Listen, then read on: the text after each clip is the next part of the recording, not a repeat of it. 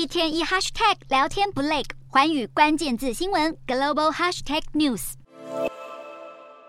中国在二十一号以没有通过所谓的网络安全审查为理由，宣布封杀美国半导体大厂美光。中国二十一号才对美光开闸，中国商务部长王文涛马上在二十二号亲自主持在上海召开的美资企业座谈会。巧妙的时间点，似乎展现出北京试图稳定包括美国企业在内的中国外资，避免这些跨国公司因为这一次的封杀事件而选择出走中国。然而，中国对美光出招，却也让南韩半导体同业，尤其是三星电子和 SK 海力士，对于要不要去抢占美光在中国市场所留下来的供应悬缺，陷入两难。因为先前美国就已经要求南韩政府要阻止国内企业填补任何市场缺口，因此若这些晶片制造商把握机会拓展在中国的市场，可能就会冒着惹怒华府的危险。但如果选择不提供中国市场对于晶片的需求，中国又可能会不满。因此，南韩半导体大厂的下一步格外重要，就怕一个不小心得罪其中一方，引起不必要的外交纷争。